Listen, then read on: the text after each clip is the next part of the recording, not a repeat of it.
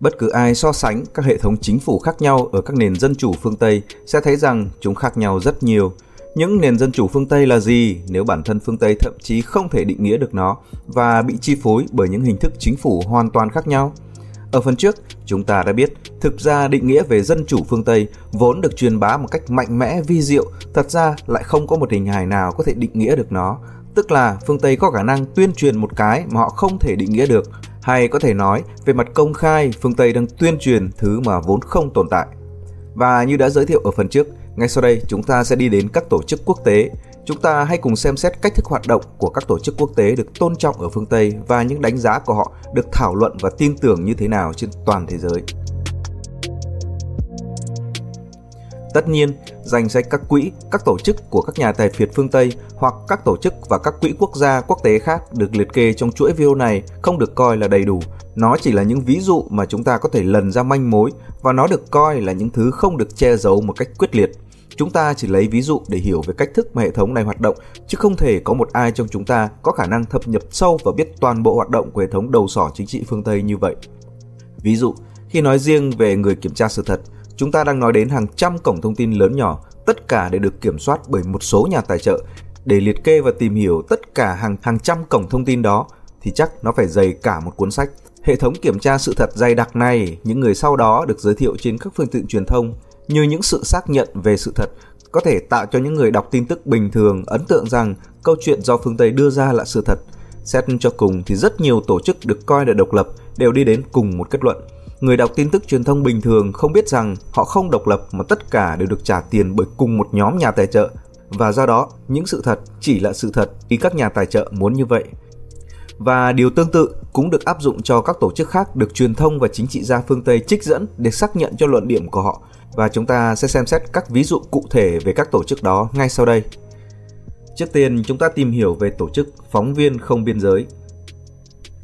Tổ chức Phóng viên không biên giới hàng năm đều xuất bản một báo cáo về tự do báo chí trên toàn thế giới. Báo cáo được gần như tất cả các cơ quan truyền thông lớn trên thế giới, đặc biệt là phương Tây công nhận và thông qua, nên báo cáo này có thẩm quyền rất lớn. Do đó, chúng ta phải xem xét các báo cáo này được tạo ra như thế nào.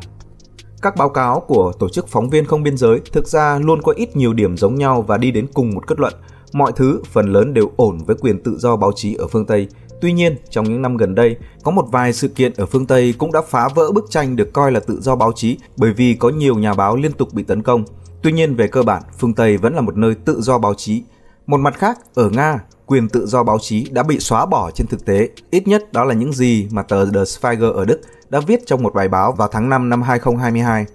Điểm chung của phóng viên không biên giới rất đơn giản, phương Tây cơ bản là tự do, còn những nơi khác cơ bản là thiếu tự do và thậm chí là không có tự do giống như ở Nga và Trung Quốc. Như thường lệ, chúng ta phải xem xét tổ chức phóng viên không biên giới này nhận được nguồn tiền như thế nào, bởi vì chúng ta đều biết ai trả tiền người đó có quyền. Sau đó chúng ta sẽ phải xem xét rằng phương pháp xếp hạng quốc gia mà ROG công bố hàng năm để hiểu liệu việc xếp hạng này có ý nghĩa khách quan nào hay không và cuối cùng, chúng ta sẽ xem xét ngắn gọn cách mà ROG đánh giá tình hình ở một số quốc gia được chọn. ROG, tổ chức phóng viên không biên giới, cực kỳ mù mịt về vấn đề tài chính của mình, không có thông tin nào về ai trả tiền cho họ và bao nhiêu. Trong báo cáo thường niên năm 2020 của chi nhánh ROG tại Đức, bạn có thể tìm hiểu về thu nhập một cách ngắn gọn như sau. 13% từ phí thành viên, 10% từ các quỹ Bộ Hợp tác và Phát triển Kinh tế của Liên bang Đức, 9% từ các vụ kinh tế, năng lượng và doanh nghiệp của Thượng viện Berlin. Ngoài ra, thêm 5% doanh thu từ các ấn bản sách hàng năm.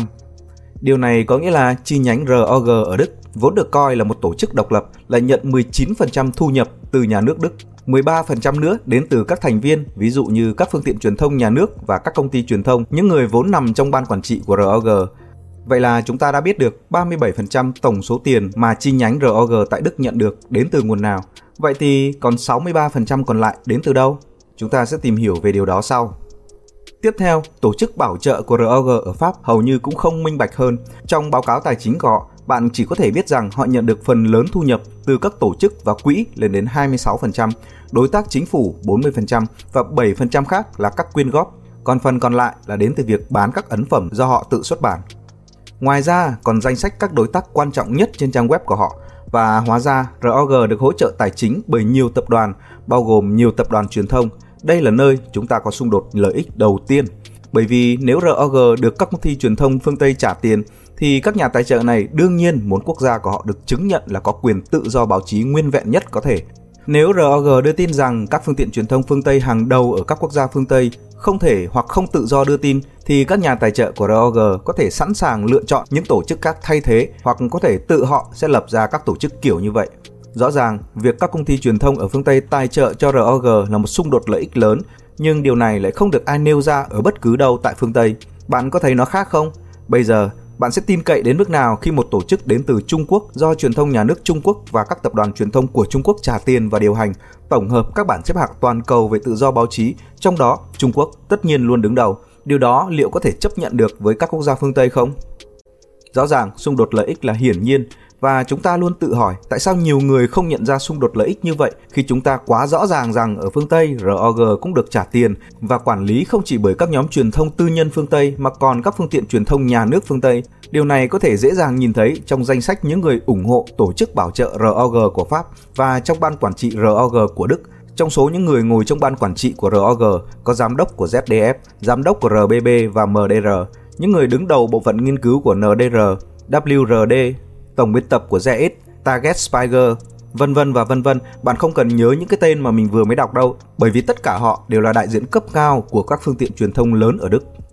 Và tất cả họ đều quan tâm đến việc phương tiện truyền thông của họ được giới thiệu tới khách hàng, độc giả và những người xem một cách tự do, khách quan và có tính phê phán cao. Đó chính xác là những gì mà ROG xác nhận với họ, hay nói một cách mỉa mai, ROG xác nhận sự tự do của các phương tiện truyền thông nêu trên và ROG cũng được điều hành và tài trợ bởi những đại diện của các phương tiện truyền thông nêu trên. Theo tổ chức bảo trợ của Pháp, ROG cũng được hỗ trợ bởi các tổ chức ví dụ như Quỹ Dân chủ Quốc gia mà chúng ta đã đề cập ở phần trước. Đây là quỹ do chính phủ Mỹ lập ra để thao túng bầu cử ở các quốc gia khác. ROG cũng được quỹ của Mỹ tài trợ. Trên trang web của ROG cũng từng tuyên bố rằng ngoài Quỹ Quốc gia Dân chủ mà chúng ta đã biết thì họ còn nhận được sự hỗ trợ bởi Adesium Foundation, Sigrid Rousing Trust và Soros. Bạn có nghe tên các tổ chức này quen không? Bởi vì tất cả họ đều tài trợ cho Bellingcat, một tổ chức chống lại các quốc gia ma quỷ mà chúng ta đã tìm hiểu ở phần trước. Các quỹ tài trợ này thay phiên nhau tài trợ cho các công cụ tuyên truyền của họ hàng năm. Vì vậy, không ngạc nhiên khi tất cả họ đều đang làm như vậy với sự tài trợ của cùng một nhóm. Nói về những người kiểm tra sự thật, một trong những tổ chức mà chúng ta đã biết từ những người kiểm tra sự thật đó là Luminated Immediate Network Foundation – và tổ chức này cũng đã tài trợ cho ROG vào năm 2022. Hàng năm, bạn thấy rằng họ thay phiên nhau tài trợ cho các tổ chức khác nhau và với nhiều tổ chức khác nhau, chúng ta chỉ cần tìm bắt đầu từ những nhà tài trợ của họ được công khai và tìm về tận gốc, chúng ta sẽ thấy rằng điểm cốt lõi giống nhau của hầu hết các tổ chức đó là có ít hơn 20 tổ chức cốt lõi tài trợ cho những người kiểm tra sự thật và các tổ chức giống như ROG để đẩy những câu chuyện mong muốn đến với công chúng. Như vậy, từ một số ít thông tin công khai được nêu ra từ một vài chi nhánh của ROG, chúng ta vẫn có thể lần ra manh mối những ai đứng sau tổ chức này. Vậy thì ngay sau đây chúng ta sẽ tìm hiểu tiêu chuẩn xếp hạng, cách thức mà ROG xếp hạng tự do báo chí trên toàn thế giới. Vào năm 2021, ROG thậm chí còn trung thực hơn khi mô tả phương pháp làm việc của họ. Vào năm đó, họ đã viết cách xếp hạng của họ rằng để làm cơ sở cho việc xếp hạng, Tổ chức Phóng viên Không Biên Giới đã gửi một bảng câu hỏi mở rộng vào cuối năm 2020 tới hàng trăm chuyên gia ở tất cả các châu lục, bao gồm các mạng lưới phóng viên, tổ chức đối tác cũng như nhà báo, nhà khoa học, luật sư và các nhà hoạt động nhân quyền. Tuy nhiên, đây không phải là các cuộc khảo sát mang tính đại diện dựa trên tiêu chí khoa học. Nói tới đây thì những bạn nào đã xem chuỗi video của mình từ đầu đều biết rằng hàng trăm chuyên gia ở tất cả các châu lục các mạng lưới phóng viên, các tổ chức đối tác, các nhà báo, các nhà khoa học, luật sư và các nhà hoạt động nhân quyền này là của ai rồi đúng không? Nói một cách dễ hiểu thì điều này có nghĩa là ROG gửi một bảng câu hỏi cho người của họ và dựa trên các câu trả lời của người của họ mà họ sẽ đưa ra bảng xếp hạng tự do báo chí. Và sau cùng, dựa vào tuyên bố của họ năm 2021 thì chính họ cũng thừa nhận rằng bảng xếp hạng này không đáp ứng bất kỳ tiêu chí khoa học nào. Vì vậy, đây không phải là một bảng xếp hạng nó không khác gì hơn là ý kiến của cá nhân họ mà thôi. Còn cụm từ về mạng lưới riêng của ROG là ai thì chúng ta cũng chỉ có thể đoán thôi bởi vì nó không được nhắc đến ở đâu cả. Nhưng vì chúng ta đã xem xét các đối tác, những người ủng hộ và quản lý của họ cũng như người đến từ hàng ngũ của các quốc gia phương Tây, các tập đoàn truyền thông phương Tây và các phương tiện truyền thông nhà nước cũng như các quỹ lớn nhất thế giới đầu sỏ phương Tây thì rõ ràng không khó để đoán tới từ mạng lưới riêng này có thể là những ai, đúng không? Năm 2022, ROG cũng phát hành một văn bản để tự mô tả về cách thức hoạt động của mình. Nhưng về cơ bản không có gì thay đổi bởi vì ngay cả khi bây giờ họ hiển thị chi tiết hơn các danh mục mà họ truy vấn từ mạng lưới riêng của họ thì điều này cũng không thể thay đổi thực tế rằng đó vẫn chỉ là các đánh giá chủ quan của các đối tác được lựa chọn cẩn thận của ROG. Một đoạn cuối trong phần mô tả về cách hoạt động của ROG vào năm 2022, họ đặc biệt tiết lộ rằng nếu tình trạng tự do báo chí ở một quốc gia thay đổi đáng kể kể từ thời điểm cuối năm được đánh giá đến khi công bố, dữ liệu sẽ được cập nhật để tính tới các sự kiện gần đây. Nguyên nhân của điều này có thể là một cuộc chiến tranh mới, một cuộc đảo chính, một cuộc tấn công lớn chưa từng có hoặc rất bất thường nhắm vào các nhân viên truyền thông hoặc việc bất ngờ đưa ra các chính sách cực kỳ đàn áp. Đối với bảng xếp hạng năm 2022, quy trình này được sử dụng cho các quốc gia là Nga, Ukraine và Mali. Nói một cách dễ hiểu thì do tình hình ở Nga, Ukraine và Mali đã thay đổi ồ ạt nên dữ liệu của họ được cập nhật lại và các ý kiến từ năm 2022 cũng được đưa vào các báo cáo mà thực tế báo cáo đó phản ánh của năm 2021. Điều này có ý nghĩa trên thực tế là đầu năm 2022 Nga đã tấn công Ukraine nên xếp hạng tự do báo chí của Nga vào năm 2021 đã bị hạ bậc, có lẽ là hạ tới kịch sàn nhưng chẳng phải việc kiểm duyệt cũng đã được áp dụng ở EU bằng cách cấm các phương tiện truyền thông Nga vào ngày 27 tháng 2 năm 2022 theo chỉ thị của Ủy ban EU hay sao? Và không chỉ có vậy, như chúng ta đã tìm hiểu ở các phần trước, vào ngày 26 tháng 2, các nhà khai thác mạng ở Australia, rồi đến Canada cũng cấm, rồi đến Litva, Latvia, Litva cũng cấm. Và không có gì thay đổi ở phương Tây cả. Điều này dường như không phải là vấn đề lớn đối với ROG. Trong mọi trường hợp, cuộc kiểm duyệt cuồng nhiệt này ở các nước phương Tây không dẫn tới việc đánh giá lại về quyền tự do báo chí ở phương Tây đã được đề cập. Tất nhiên là không. Sự đánh giá lại này không áp dụng cho phương Tây và các phương tiện truyền thông của họ. Bởi vì các tập đoàn và các tổ chức đầu sỏ này đã trả tiền cho ROG, bởi vì vậy mọi thứ đều sẽ ổn với quyền tự do báo chí ở phương Tây, ngay cả khi có sự kiểm duyệt lớn ở đó. Nhưng ở Nga, quốc gia chỉ mới bắt đầu cấm truyền thông phương Tây ở Nga vài ngày sau đó để đáp lại lệnh cấm. Nên nhớ việc Nga làm là đáp lại lệnh cấm truyền thông Nga ở phương Tây, nhưng đây lại là một vấn đề đối với ROG và dẫn đến việc đánh giá lại tình hình tự do báo chí ở Nga. ROG hoạt động rất khách quan và trung lập đúng không? Từ tháng 3 năm 2022, Nga bắt đầu có các lệnh cấm và kiểm duyệt truyền thông và là để đáp trả lại trước những thứ tương tự tại phương Tây nhắm vào Nga. Còn trước thời điểm đó, ở Nga hầu như chúng ta không thấy bất kỳ lệnh kiểm duyệt nào. Tuy nhiên, ở Ukraine, tình hình lại khác. Kể từ Maidan đến năm 2019 đã có danh sách 13 ví dụ về các vụ ám tiễn chính trị nhắm vào các thành viên phe đối lập và các nhà báo chỉ trích chính phủ, những người đã bị ám tiễn sau Maidan hoặc ra đi một cách bạo lực trong những hoàn cảnh rất bí ẩn. Tất nhiên, bạn sẽ không tìm thấy thông tin đó ở các phương tiện truyền thông phương Tây đâu. Vào tháng 2 năm 2021, Tổng thống Zelensky đã ban hành một sắc lệnh bỏ qua luật pháp ở Ukraine để cấm tất cả phương tiện truyền thông quan trọng và hầu hết các cổng Internet quan trọng và việc Zelensky thậm chí còn công khai đe dọa các nhà báo vào tháng 4 năm 2022 dường như không có bất kỳ ai ở phương Tây hay ROG bận tâm về việc ở Ukraine đàn áp tự do báo chí đến vậy. Thế nên, thật ra có rất nhiều lý do chính đáng để Nga ít nhất phải có mặt trên bảng xếp hạng ROG và nằm trên Ukraine. Nhưng tất nhiên là ngược lại, theo ROG, Ukraine đứng thứ 106, còn Nga đứng thứ 155. Bởi vì chúng ta đã biết rằng chuyên gia nào đang xếp hạng bằng tiền của ai, nên kết quả này không hề ngạc nhiên.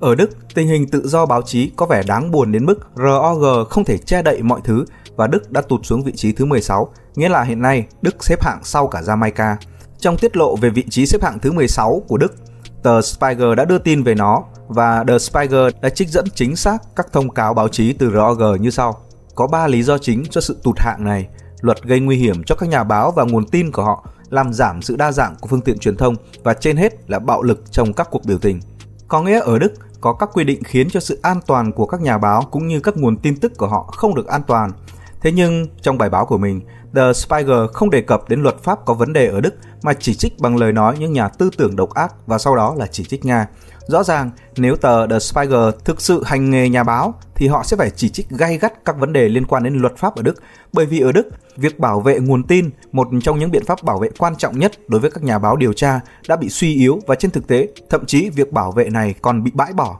Đây là một vấn đề thực sự, nhưng trên thực tế nó không được truyền thông Đức thảo luận. ROG đã viết về một vấn đề ở Đức như sau. Ở cấp độ luật pháp, ROG chỉ trích việc thiếu sự bảo vệ đối với các nhà báo và nguồn tin của họ trong chiến lược an ninh của chính phủ liên bang, vì điều này tạo điều kiện cho việc mở rộng quyền hạn của các cơ quan an ninh cũng như các cơ quan luật pháp. Cải cách luật BND và cái gọi là cơ quan giám sát nhà nước vào năm 2021, người ta biết rằng ở Đức đang sử dụng phần mềm gián điệp Pegasus. Sự thiếu hụt quyền tiếp cận thông tin của giới truyền thông so với chính quyền liên bang tiếp tục xảy ra vào năm 2021. Đó là những gì mà ROG đã viết.